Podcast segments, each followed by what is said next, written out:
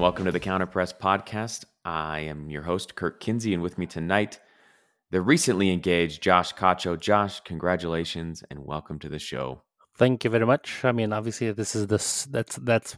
I mean, it, it is the highlight, right? it's was, the end of the good news, right?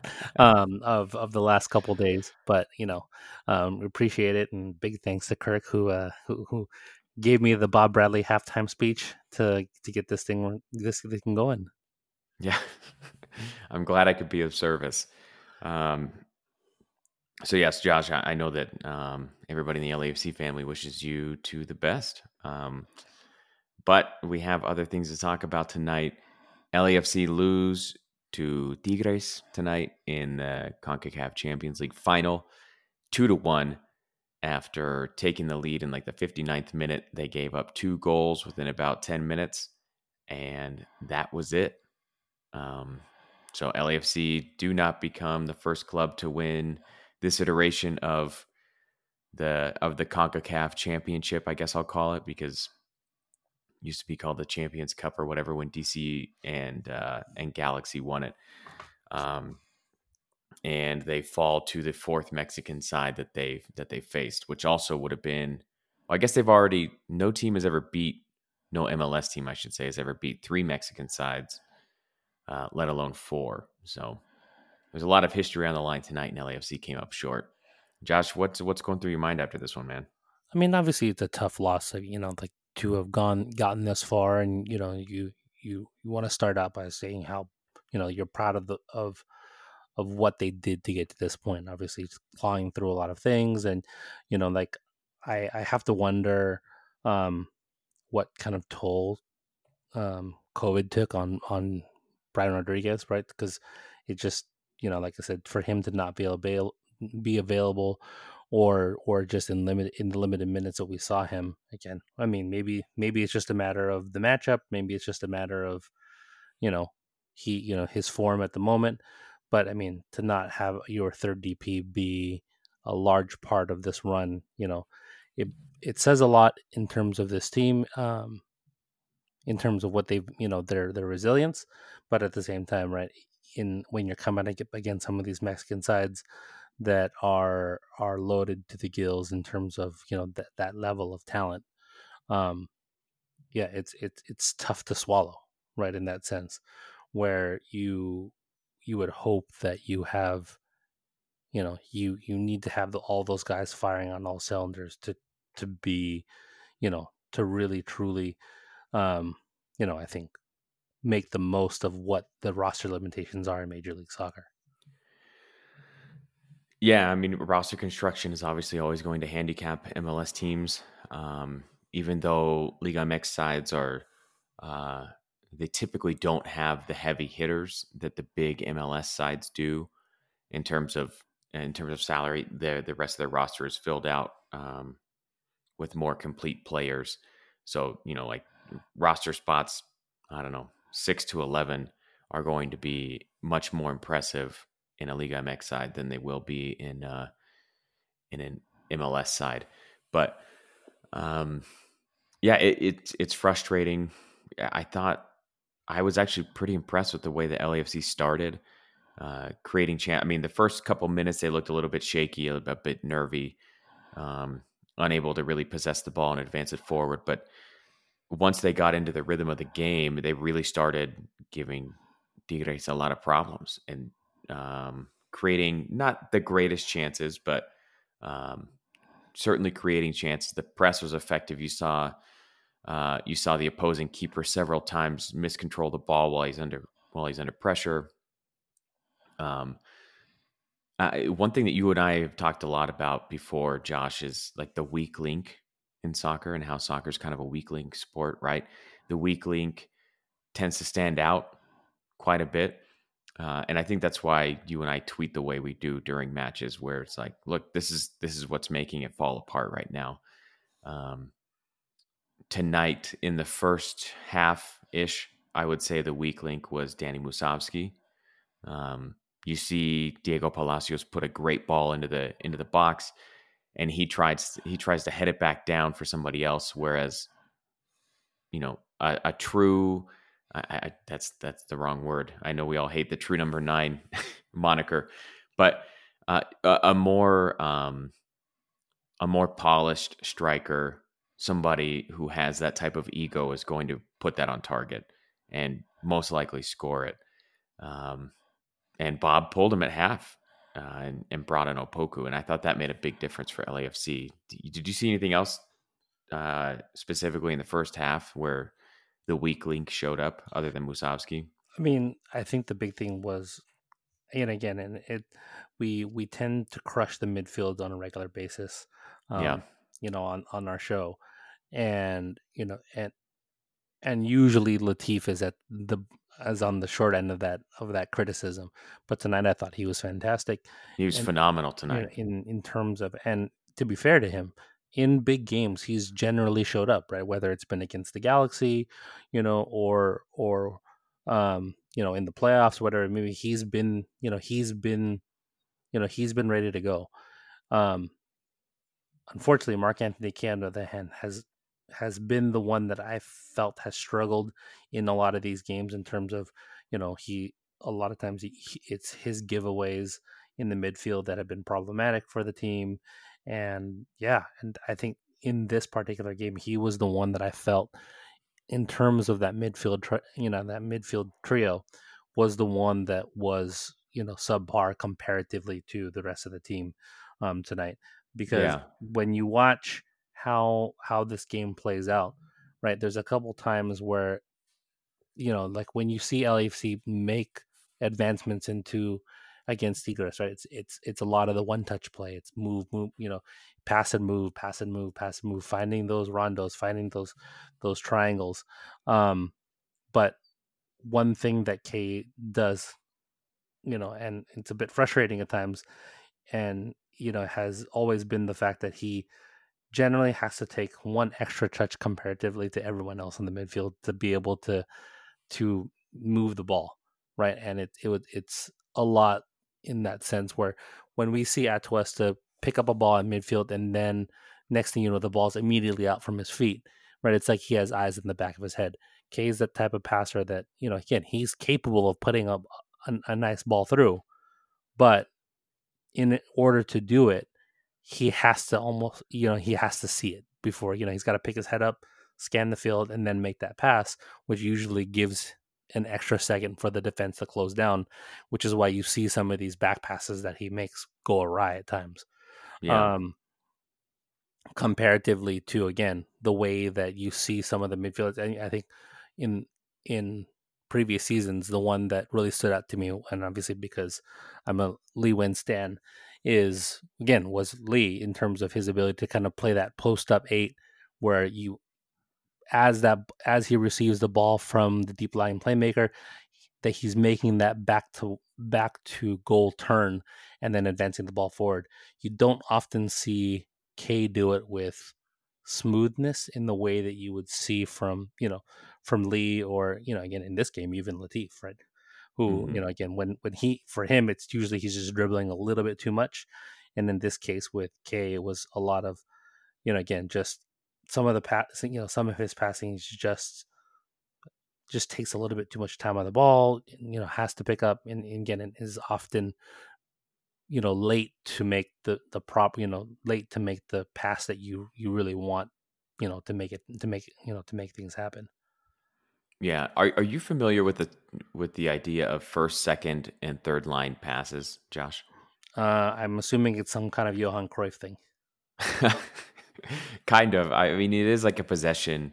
I, I honestly don't know who to attribute it to, um, but it has to do with the type of pass that you're playing, and and how much penetration you get with that pass. So a first line pass would be, for example, from center back to center back. Um, where it's just kind of across the field. It's not going past the defense at all. It's a very safe pass. Uh, there's nothing wrong with it, but it's not like it's not like you're really advancing the ball. Uh, a second line pass would be kind of like around pressure, if you will.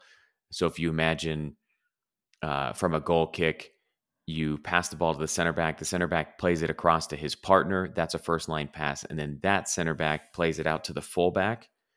Um, that's like a second line pass, right? Down the sideline a little bit, but not still not a whole lot of penetration with that pass. Whereas a third line pass is where you play through the pressure um, and you start eliminating defenders, right? So this would be the ball goes to the center back, and the center back is able to find the feet of one of the midfielders, either behind the the the the striker or through the midfielder. You know, he's basically eliminating uh, um, defenders. This is something that I thought Mark Anthony Kaye used to do really well. Um, I'm kind of surprised that we didn't see more of it tonight. Maybe it's because of where he was sitting, and I'm used to seeing Atuesta play those balls. But I thought he was uh, much more likely to play the second line passes tonight, whereas Latif was picking up his head and, and slotting balls through consistently in, in the attacking in the you know the final third. And maybe maybe that's by design. That could I don't know. Maybe Bob asked Mark not to play those those balls. We see when he finally does play one, he plays over the top to Rossi and he ends up getting an assist, right? Um, but for whatever reason, he's not. I, there just really weren't very many, um, any of those third line passes from from Mac. And when you're used to seeing Atuesta do that and be able to find the feet of the attackers from that deep lying role, it really starts to undo a defense early. Um, so I felt like I felt like that was missing tonight. And then the other weak link in the midfield is once once Jose Cifuentes came off and Ginella came on, I I don't really know what happened to the midfield, but I feel like there wasn't an assigned six anymore. Um, if there was, I, I couldn't tell you who it was because, and, and maybe this is just LAFC trying to press too much, or maybe they're trying to sit back a little bit more, and now they're you know now they're willing to sit two guys back in more of a double pivot type of uh, formation, just trying to see the game out. I have no idea. But when I look at what happened in those final 15, 20 minutes, um, there's just zero pressure from the midfield. Ginella's kind of running around aimlessly. Mac isn't holding the position that he was. And it's really only Latif that is effective at all. Um, and then on that second goal, Ginella puts in just a completely half-hearted. I don't even know if half-hearted is is enough effort really. Um, he puts in this half-hearted challenge on Rodriguez, and Mark Anthony Kaye is nowhere to be found tracking Gignac on on the run outside the box. And if you look at where Kaye starts on that play, he's not very far away. And Latif is able to make up a bunch of ground and take the first runner back behind the defensive line. And Kaye is just nowhere. So you see these two guys who could probably both play the six, and neither of them is effective at all on that second goal. Yeah, I mean, I just I, went for a while, but no, I mean, but I think thoughts on the midfield. I think that you know, I think I remember in you know in our conversation with Vince, right? We kind of asked, you know, who, what they, you know, kind of what the thoughts were as it pertains to like who would ultimately be that Atuesta successor and those types of things. And you know, and obviously we, you know, we were pretty high on Ginella you know, early in the season and some of the things mm-hmm. that we saw from him. And I think the one thing that Vince did point out, right, I think ha- had to do with his ability to be consistent on on the pressing, right? And right, I think that's right. something that you see comparatively to, you know, obviously compared to Latif, I'm not sure there's anyone, you know, who who can press like Latif. Um, you know, again, it, it doesn't come off sometimes because you're playing against teams that aren't aren't really trying to play you know and and that's that's a whole different story but in the in this case you know you're you're dealing with you know it's there's a huge drop off in in, in, the type of energy that you're getting from the midfield you know in in terms of what you're asking for you know when you don't have Atuesta in there right? So if if i think if Atuesta is available right at, at the six, then I think you probably see you know then it's maybe Latif coming in or as opposed to Ginella, and then it's a whole different story. But again, I mean, you can we can break it down every which way, and just as you know, and again, what the heck do we know at the end of the day? Yeah, yeah. I, I I mean, not having Atuesta is clearly a, a problem tonight. Um, because I think what you see is you, I mean, probably Kaye and Cifuentes get the start, and then Latif is coming on as the sub for for Cifuentes, right? So you don't you don't miss that presence. Part of what I think happened is Cifuentes left a massive hole in the midfield uh, in terms of his defending his defensive abilities, and that load that that is just too that load is too much for Kaye to shoulder on his own, especially if he's partnered up with with Ginella. Um, those two guys are not going to be nearly as effective, and that's okay. It doesn't mean that LAFC need to sell them. Um, it just means that you need to do a better job organizing the midfield, which they certainly will. And again, they're put under unusual circumstances because Atuesta's suspended. Um, I do want to talk about some positive stuff though, Josh, because um, there are there are lots of positives to draw from this. Again, from you know 65 minutes, LAFC dominated um, yet another Liga MX side. Right, um, they score the first goal. They look good in the press, especially once Opoku came on. When Opoku came on, that first uh, the first defender, as Johan Cruyff would say, to get our second Cruyff reference uh, of the show, um, just had so much more speed than Musovski, and really, I think helped to to get the press into high gear. Um, so I think that's something that we can look forward to. Again, I don't know whether he's going to be a striker or or a winger. I don't know that it really matters, but uh, that was promising. The the other big takeaway that I have is this back four, as it was constituted the last few matches, can be really legitimate. Being Blackmon, Murillo, Segura, and Palacios on on the left. Um, I think that back four, should it return next year, is going to give MLS sides a lot of problems. And not only that, but I think Blackmon and Palacios are so good in the attack and in the buildup that they're going to really help LAFC get back to their that kind of possession based style that they've that they've become known for. Um, Palacios, especially down the wing, but Blackmon stepping into the midfield so frequently. Um, he's a handful. He's a handful for for teams to deal with, and the way that he worked back tonight and in the last few matches, I think Bob can trust him in that in that position going forward. So, man, I hope I hope he returns it right back next year because these last few performances from him make me think that is what he should play for the rest of his life.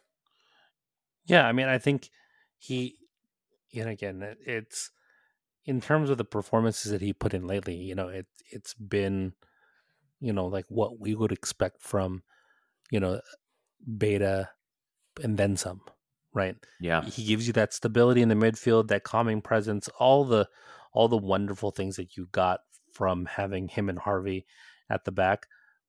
But then you have a little bit more in terms of his ability to get forward, in terms of his ability to actually, you know, be physical and defend and do all those little things.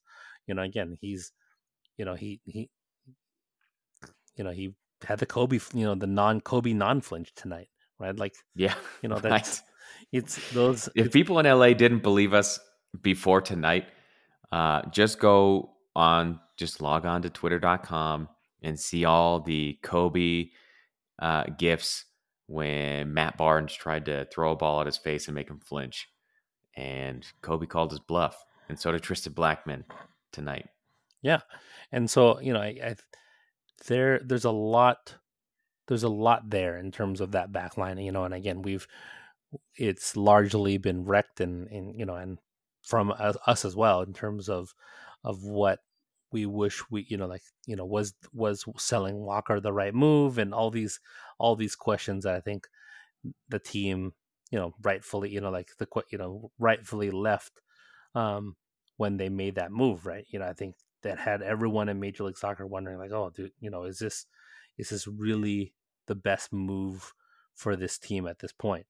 And you know, so obviously they had faith in in Blackmon, and I'm not sure, you know, his you know as much as they saw him as that as that Sergio Ramos esque um, center back. You know, I think that was the the comparison that Vince made. Right. Right. Um, in ter- because he has that athletic ability, right? He does. He just is able to do things that a lot of defenders in this league can't do because of his athletic ability. However, in terms of him being, you know, in terms of his ability to actually defend and do some of these different things, I mean, like I, I don't see any reason for him not to continue to excel and be a potentially one of the best right backs in the league at this point. Yeah, I mean, maybe maybe once he doesn't have the legs to go uh, up and down that up and down that right flank, then you move him inside. But I don't know. Eh, and we say it all the time. We're not the general managers. We're not the coach. But man, if I if I'm in that decision room, I am I'm keeping him there. I'm saying this is our starting right back. We'll bring in somebody. I mean, maybe that's going to be Farfan. Um, uh, even though I'm I'm not a fan of left-footed right backs. Um, but the, Blackmon's the guy. He's the guy. And then you have Murillo and Segura. And I, again, I, I suppose that Palacios is going to be staying. Um, and I think Farfan is probably the backup um, because Jordan Harvey's going to have to retire someday, and El Munir seems to be on his way out. So but again, that that starting back four is going to be legit. And what I what I like about it is the fact that the two pieces on the right, at least, are guys that you can keep around for years to come. With Murillo being an older signing from from Colombia, and Blackmon being a, a domestic player who's a little bit older, um, he's the kind of guy that you get on some TAM money. Um, same with Murillo or whatever the MLS equivalent of that is now. Um, and you keep them. This is this is what the good teams uh, in MLS do. So when you look at Seattle, who's probably the most consistent team over the last, I don't know, however long, however many years, six years, um, they have a lot of this, you know, this kind of profile where you have Cristian Roldan, who you and I like to lampoon when it comes to uh, national team duty, but in MLS, he's he's uh, an above average MLS midfielder, and that you need those guys. It's the same. I I'd make the same argument for Kaye. There's a spot for him on this squad because you need domestic players that are uh, not going to cost an arm and a leg, and that doesn't mean they always play, but they're going to help you construct a, a winning roster in the league at least. And we've seen in international play that Blackmon has what it takes to hang. So uh, that's where I'm. That's where I'm going with the back line. Anything else on the back line before we move on here, Josh? No, I mean I think you know I think I think the hope was that you know based on the price that we paid for Txiki and who we stole him from, right? That was supposed he's supposed to go to Barca B and all right. these different things. I'm I'm not sure that he's shown enough yet to warrant a big move to Europe or any of those different things. Like you know, but he's still young, right? He probably can use another year, and then you know probably ends up on you know a, a Serie side or something, you know, or maybe in going to France or something along that line. Yeah, um, is probably yeah. his trajectory um, comparatively to you know the the top the bigger level signings in terms of like I think City was after Cifuentes and mm-hmm. and and you know there's always been suitors for Rodriguez and Rossi. Um,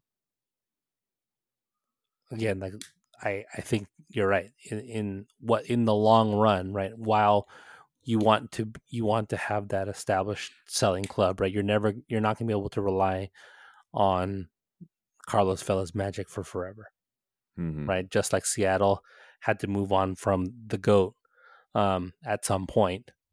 Right, right. At, at, some point, you have, or and same thing with the Red Bull, right in New York. Um, at some point, you're going to have to move on from those guys. And as hard as it is, and as weird as it is to see those guys, those guys, those guys kind of go, it's going to happen at some point. So the question is, what's the infrastructure look like, and can is it sustainable? right? Because you see right. what's happened to the Galaxy in this version of Major League Soccer, and the way that they've gone about it is not there, right? Like it, it doesn't translate to success unless you have a world beater in Zlatan, you know, mm-hmm. who, according to Mino Raiola, his Zlatan's agent, it was a, a waste of time. A waste of his time. yeah. Right. Uh, well, and I mean, even even with Zlatan, they're still not. You know, they made the playoffs. They won a few playoff mat. I think they won one playoff game, but they're not. They're not doing. Like they didn't really accomplish anything. Still, um, they they showed up against uh, against LAFC consistently, but other than that, they were just kind of bottom feeders in the in the league. So, yeah, so, I mean, I, I mean, and that's the thing, right? So what what is the mark of success? And I think, like I said, after this game, right? It's like, yeah, you made a nice run. There's obvious things that need to be fixed, and I think the promise is there. The question, I think, as as we always want to know, is like, okay, what's what's what is the thing that puts us over the line, and then what sets us up for success year after year after year you know, and I think yeah. the framework yeah. is there because I think the front office is excellent in terms of what Thorrington and, and Larry Freedman are doing together. You know, I think those two guys, in terms of executives, it's hard to beat that.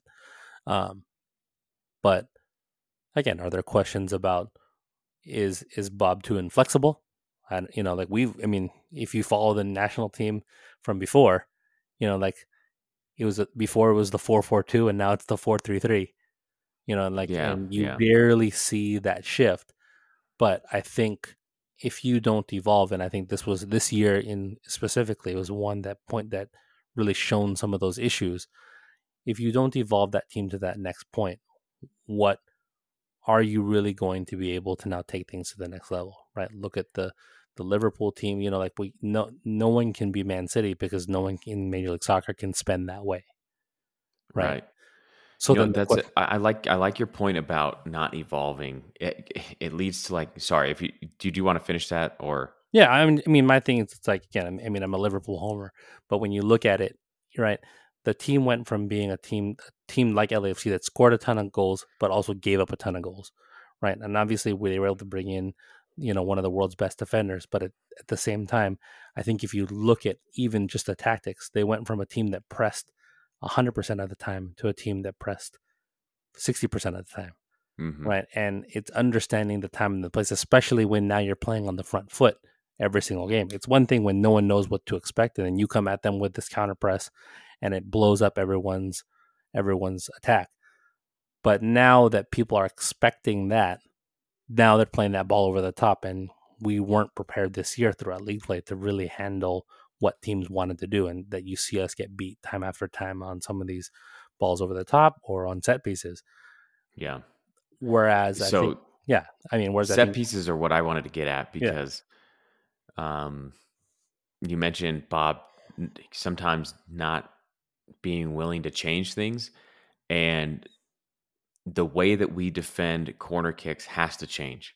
It has to because too many teams now are doing the same exact thing, which is serve up a near post ball for a peinado to the back post. Um, and you saw America score with it. You saw Tigre score with it today. Um, they nearly scored three times from the same from the same corner kick. Uh, Mark Anthony Kaye is able to get a foot on it once. He completely whiffs on the one that goes in, and on the other one, it's just a it's just a miscontrolled header from Tigres. But it it's so frustrating to me to see teams continually have success against LAFC because they can't handle a near post header. And you saw it with Seattle too. Seattle was, you know, we talked a lot about two phase set pieces as well. And I think this is where Seattle gutted us, where they they always float uh Ruidíaz off the back post he'll start at the back post and then float towards the top of the box, and a ball will will spill for him, right? And that's how Ruidíaz was able to punish us on corners this year in the playoffs. But this is something that that Bob has to change. It doesn't mean that he has to give up zonal marking. It means that he's got they have got to redo their assignments or they have to put a person on the back post because any team with a half decent striker is just like that's all they have to do is put a, a guy on the near post and he flicks it onto the far post and they will score what one out of five times is about the going rate in the in this tournament at least uh, just supremely frustrating to see him not switch off of that uh, at all. Yeah, I mean, I think those are those those are those adjustments that you know at, at some point you know if you if you're not willing to adapt and make some of these changes it's going to come back to bite you.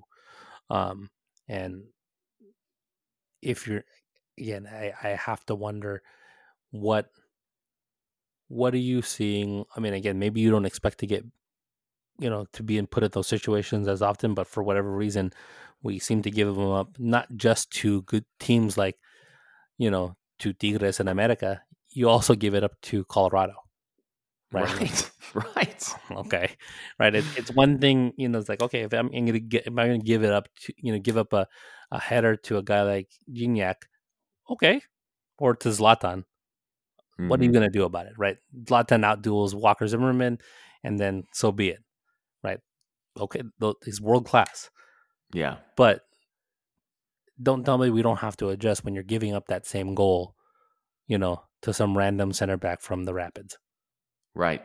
Right. And, and we've done or or Vancouver or whatever bottom feeder team that's been around and scored goals that now puts you down a goal and then now they just park the bus for the rest of the game and you lose one nil. Right. And I mean you could you could say um, you know, we'll live with one goal from a world class striker, but what we're talking about here and it sounds it sounds catastrophic it sounds worse than it than it actually is is systemic failure right the system is failing you and i mean you know that bob has to see it right he's for uh, the the, the classic uh, phrase is he's forgotten more about football than we ever knew right um, so you know he sees this so is the message to the team, hey, you just got to do better? Like is the message to Mark Anthony Kaye like you're not you're playing bad football or is it we have to put somebody on the back post at all times to make sure these balls don't go through? Because that either it's either that's the solution or Mark Anthony Kaye isn't good enough to be playing in that zone because he's missing on too many of them. So which way are you going to address this? By moving somebody into that zone or by putting by adding it, it, basically another zone on the back post and leaving somebody open at the top of the box perhaps? Yeah but i mean again it's a it's a systemic failure by like the classic definition of systemic right? Yeah. I mean i lord knows i have no idea what how to defend any kind of um set piece and i think the one thing that you you know we you sound like when you talk about zonal marking is every guy that played football in the 1980s from England saying, "Oh, I can't believe you're not man marking." Well, it's because people watch the NBA and see that you can set a screen, right? Like yeah, those yeah. that is a thing, and so mm-hmm. you know, you know what what is the best solution that I, I again I don't know, but uh, what I know do know is that whatever we're doing now isn't working. Right, right. I, I think you're I think you're right to bring up the the the critique that it's a kind of a tired talking point at, at at this point in time because every time there's a zonal marking team, which is just about everybody, that's what the commentary is always is, right? Oh, I, I really don't like it. Um, but there's a reason that everybody's doing it. It's about who's executing it best and how can you make your zonal marking better. Um, it's just just so frustrating just so frustrating to see them fail again and again and again because of it. One other thing that I wanted to talk about specifically with that first goal is the way it comes about, which is this ball kind of spilled back towards Vermeer. Um, and it's right on the edge of the penalty area, so he's he's not going to be able to use his hands. It may have been some sort of miscontrolled pass anyway, so he might not have been able to use his hands at all. But essentially, you see Palacios and Segura there. Vermeer's coming way out. I mean, he's he's there to meet the ball, and I think it's Segura that kind of has to do this last ditch emergency clearance over the back line because nobody called it right. And that if you're the keeper, you have got to call that ball and just come in and blast it. Um, you know, 40 yards down down the touch line in the air where nobody's going to get it, and just live with the throw in. It's fine we can we can regain possession. But um, again, Vermeer just making bonehead decisions on clearances. There was another one where, granted, Kaye put him under a lot of pressure by choosing a terrible back pass. Um, not quite as bad as the one against Cruz Azul that led to the penalty, but puts Vermeer under a lot of pressure, and Vermeer isn't able to clear it away. This is right after the LAFC goal, I think. And you see LAFC really struggled to clear the ball after that because Vermeer essentially just pops it straight up in the air. Um, but man, that he is just so shaky. I I I, don't want to see him back next year. Um, I know that he's under contract, I think, till 2022. So I don't think he's going anywhere. But man, LAFC either need to ride with Sisniega or or sign somebody else because the keeper situation is just awful. Yeah, I mean, I I think the one thing that we've we've seen consistently from LAFC is that you just don't feel like anyone ever has command of of the back line, right? In the way that you would hope your your your keeper or or your you know center back or whatever it may be.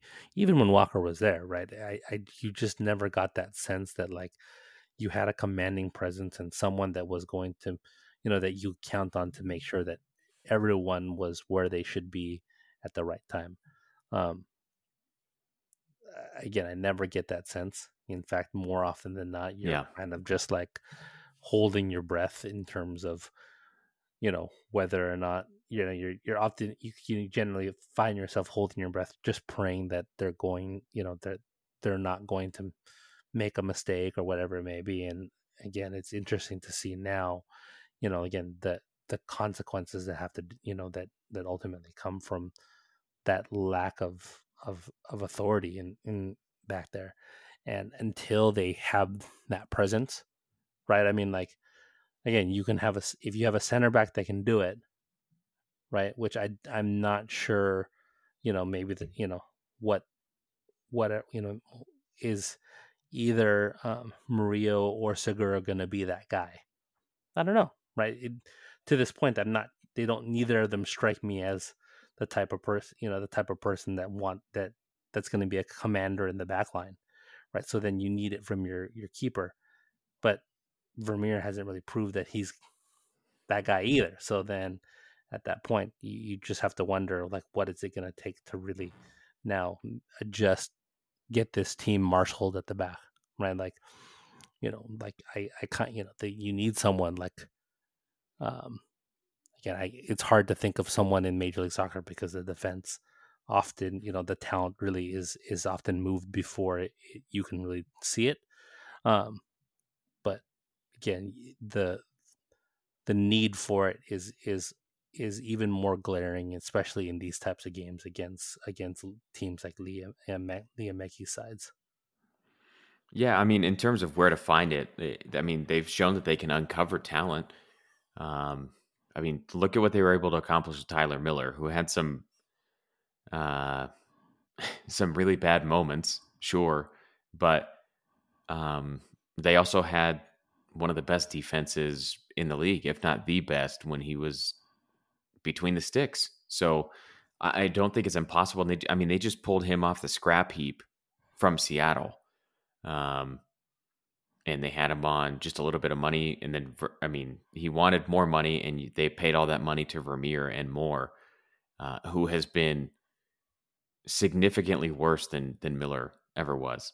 So, I mean, Miller never lost a job to Sisniega, yeah. Uh, if you're looking for just like some sort of proof of of who Bob trusts, uh, there you go. Right, Miller was always was always there, and we didn't play these games as as I at least as often as I I don't think we did. Maybe I'm misremembering that, but um, when Miller was on the team, he was he was the guy undoubtedly, unless yeah. he was injured. I mean, because I think you knew what you were going to get, right? I think that's the one thing about Tyler Miller. Is that yeah, yeah you you knew what you knew what he was going to provide you knew what his weaknesses are you know and were um you know and and against in those big the issue is that you know in those big games against Zlatan, those weaknesses were you know very apparent you know but yeah yeah i mean had some just crushing games against the galaxy yeah which aside again, from that he was he was always pretty solid mm-hmm. and again that those kind of things are going to happen because you know, you're playing a, you know, again, it's it's Zlatan, right? But at the end of the day, the question remains: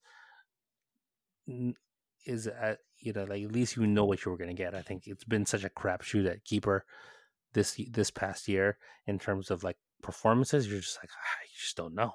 It's like, are we going to get a shocker, or are we going to get a, you know, are we going to get a, a world class performance? You just, you know, it just never, you could never really put your money on it, and I think that's that's bad, um, especially at that position, right? Like, I think the biggest thing is like I don't.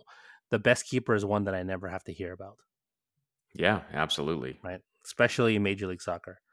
You know, give me give me the Nick Rimando types, give me the you know Luis Robles types. You know those guys that, you know, again like are are they spect are they Alisson? Are they spectacular? Are they you know doing playing from the back? No, right? But you know what they're going to give you. You know they're going to you can count on them to make good decisions and those different things. And I haven't felt that since this team was created.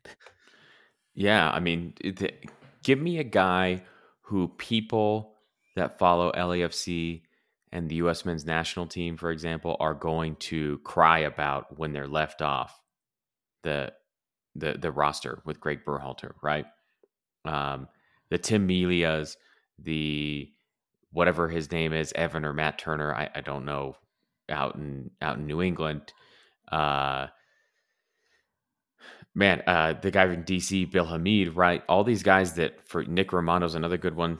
Um, all these fan bases just continuously cry because they're not involved in the men's national team uh, because they seem solid in MLS, but they're just, you know, ultimately they're just kind of average guys, right? Because they either can't play with their feet or whatever it is. They're just these average keepers, and that's okay because that's what you need in MLS, right? Uh, and I think LAFC would do well just to go get a guy that can play with his feet and is going to give you some decent shot stopping ability. Um, and then just don't concede so many corners and you'll be fine, right? Uh, just, man, uh, just so frustrating to still be going through this goalkeeper nonsense.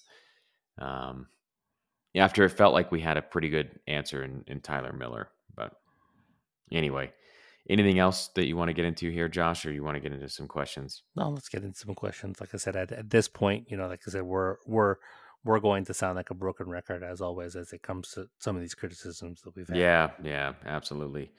Okay, here we go. First one is from Ozzy Barajas um, at Ozzy three four three. Vermeer mistake on the prior on the play prior to the corner, hesitant to come out. Segura had to kick it to the corner, caught flat footed. Kaye missed the clearance. Yeah, so this is what we talked about, right?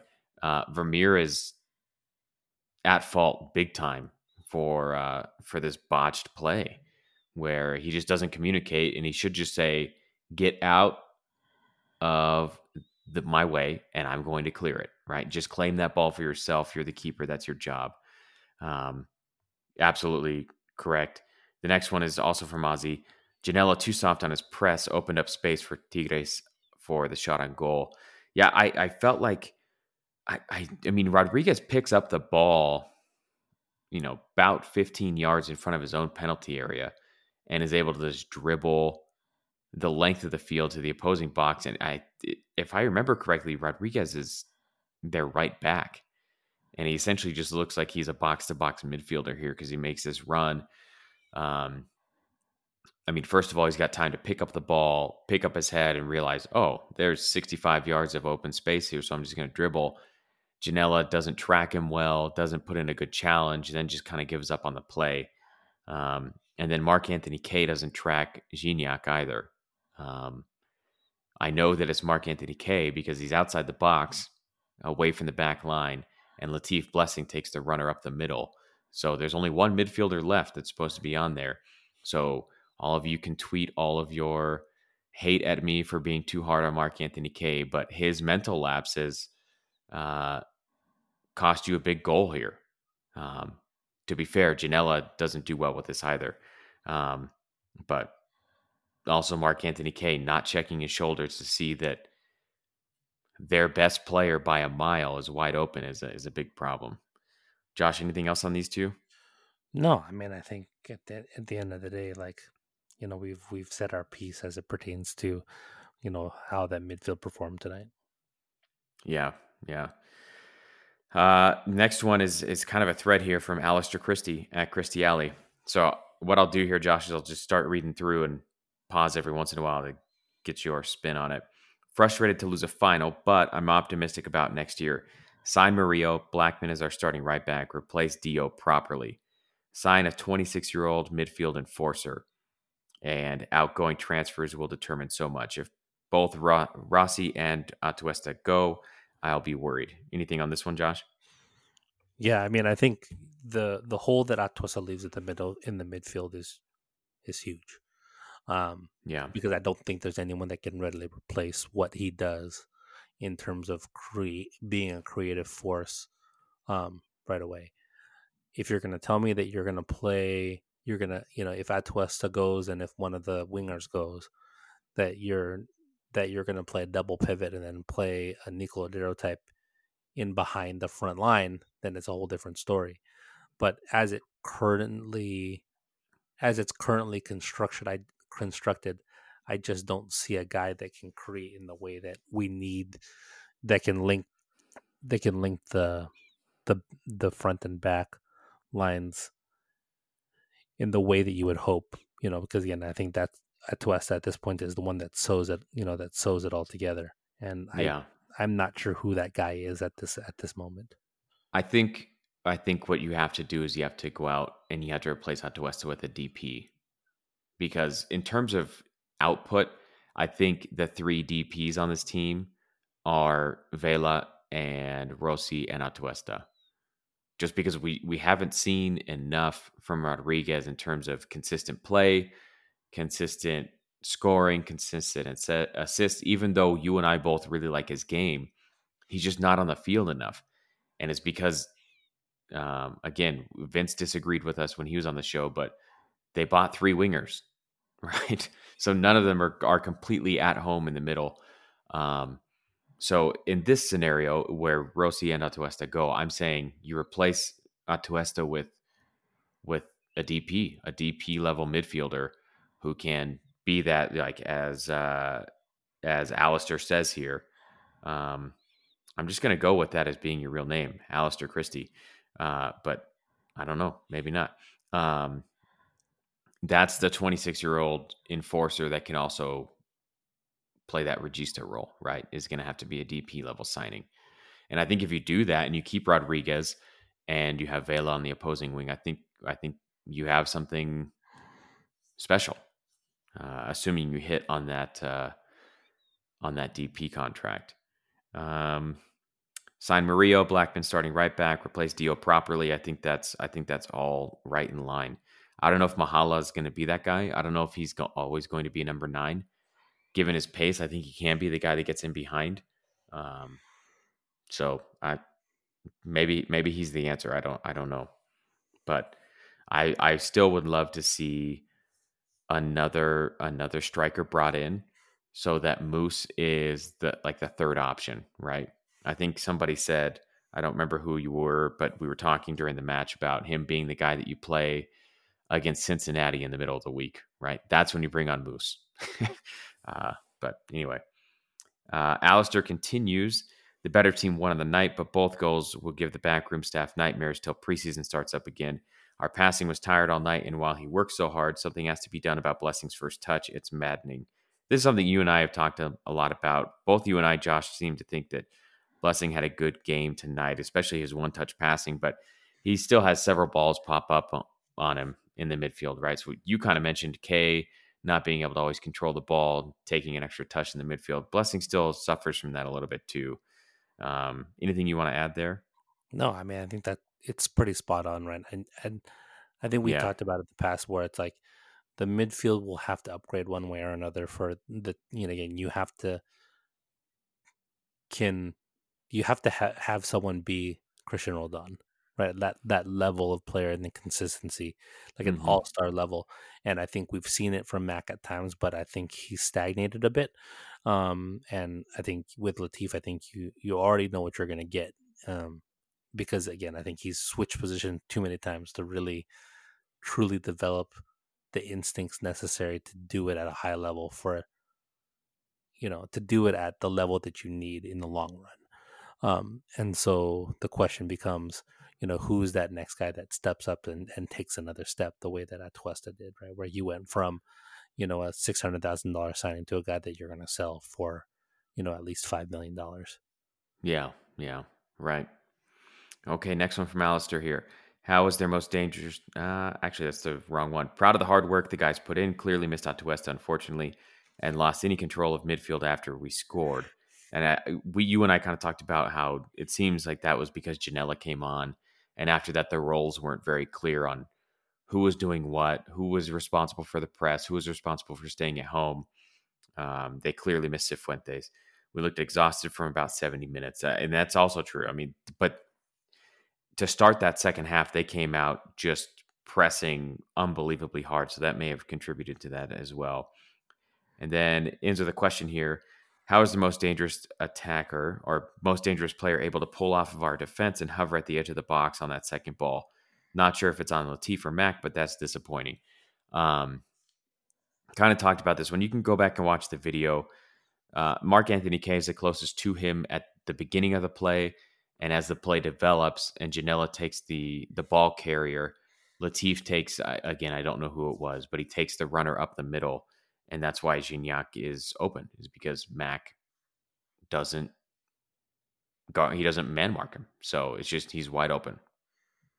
Um, and you see even after Gignac takes the the shot, Mac is just kind of like trotting back, uh, kind of half heartedly. So yeah, I mean, there's there miles. There's a lot of miles on them. There's a lot of, you know, when you're pressing the way that they, you know, that ex, that's expected for the amount of time, and that's where I think the adjustments have to come at some point because, like I said, I don't think it's sustainable, and you can see the fatigue that it ultimately sets in at times, and sometimes it look like, you know, it's like a it's like a magnet to the ball as opposed to playing in the lanes and causing problems. You know, like I said, you can yeah. see when the press isn't as effective because it looks like they're just chasing the ball around, as opposed to, again, it your goal is not necessarily to close down and turn the ball over, you know, and close the ball down, you know, or and and take the ball from by you know a tackle.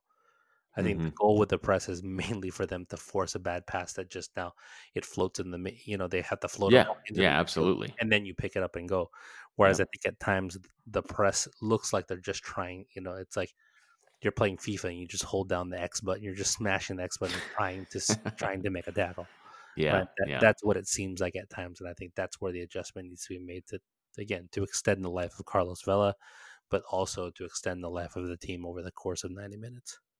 Yeah, absolutely. Uh, next one is kind of along those lines. Roman Robbins at Roman Robbins.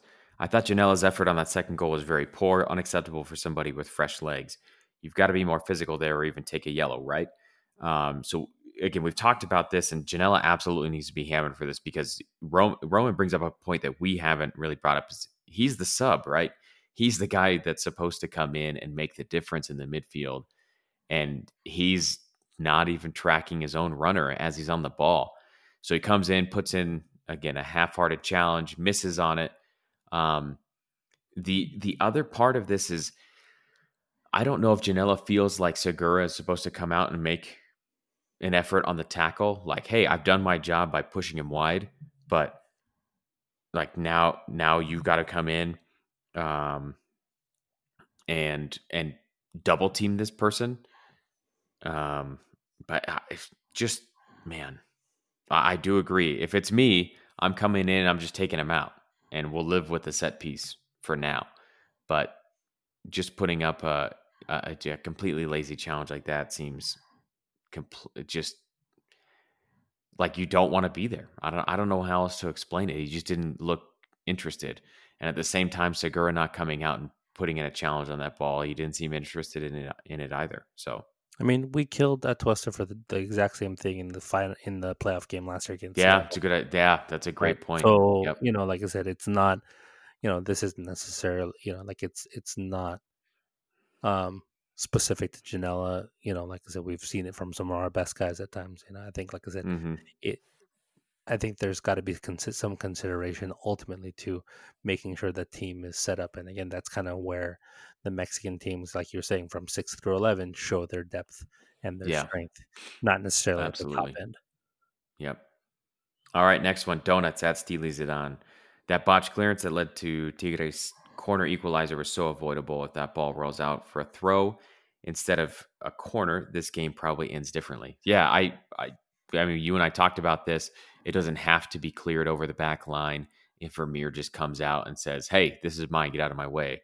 And yeah, once once they conceded, it was like all the oxygen went out of the room, and now Tigres are feeling themselves, and they're a you know all the momentum's on their side. And LAFC just seemed like they're gonna, you know, they're gonna press and press and press for the goal, and leaves them wide open for a counterattack, like like what happened.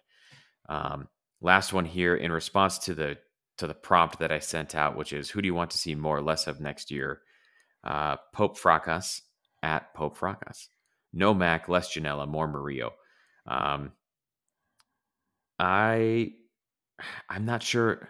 Definitely more Murillo. I'm not on the no Mac uh, train unless you can, you know, if you flip him for for a profit, then yeah, let's do it and let's let's reload a little bit. Um, I will say less Ginella for now, but you got to give him time to develop. You and I have talked about the qualities that he has and what he can become. Um, hopefully, he can figure it out on the on the defensive side and in the press because I think once he does, he'll be a he'll be an effective midfielder for us. But what about you on those three? No Mac, less Ginella, more Murillo. I'm. I think what it ultimately comes down to is that obviously the the Murillo one is is a no brainer. Um, but I think what you're going to end up seeing is the stalwart being um, Cifuentes, and then it's going to be yeah. situational with yeah. the other midfielders. Mm-hmm. And I think you have to. I think it's one of those things where again, no one is ever happy with it, but at the same time, it, there's going to be a time and a place for all of those guys to sh- to shine. And the question is, can the coaching staff convince them that that's the role that they should be willing to do, or if the, if it's not in terms of it being like a platoon midfield, the way that you know again Liverpool plays a platoon platoon midfield. There's like there's only you know unless you're sticking a guy like Thiago who hasn't even been available, there's only so many guys that are going to stick in there. Um, but there's a time and a place for every single guy, and I think that's kind of what you're looking at because the firepower and the guys who are who are first on the team sheet are not our midfielders. It's you know outside of Atuesta at this point, but definitely it's it's the front three which you're going to have to make sure are on the field. And I think mm-hmm. that it, it, that that lends to that the our our discussion about the team needing to be more flexible and and, and with some of the tactical things and just understanding what what now you know what what are people giving us and then at that point how do we adjust and how do we change to match that? Right right.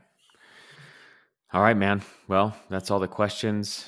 Um we've we're coming up on an hour here which is i think what we try and aim for when we try and do more in-depth analysis but not the instant reactions. Um anything else you want to get to here? You good? No i think you know, like i said obviously we're looking forward to you know the next season um, obviously, this one was a little bit crazy and a little bit off in terms of what we were able to do. But you know, like I said, any feedback, any any criticisms, any suggestions, we you know we're more than happy to take it um, because obviously we do this, you know, not only so that Kirk and I can just nerd out on some tactics, but at the same time because we've you know we like you know we like and love the community that we've been able to create and you know just to talk about things um you know it's it's it's football therapy so, you know, like I said, we'd love to hear it so that we can continue to improve and bring bring a product that ultimately that people more people want to hear. Yeah, absolutely. All right. You can follow the show at counterpress underscore me at Kirk Kinsey Josh. LAFC Josh on Twitter. All right. Thank you for listening. Thank you for tweeting at us, and we will talk to you all another time. Thanks.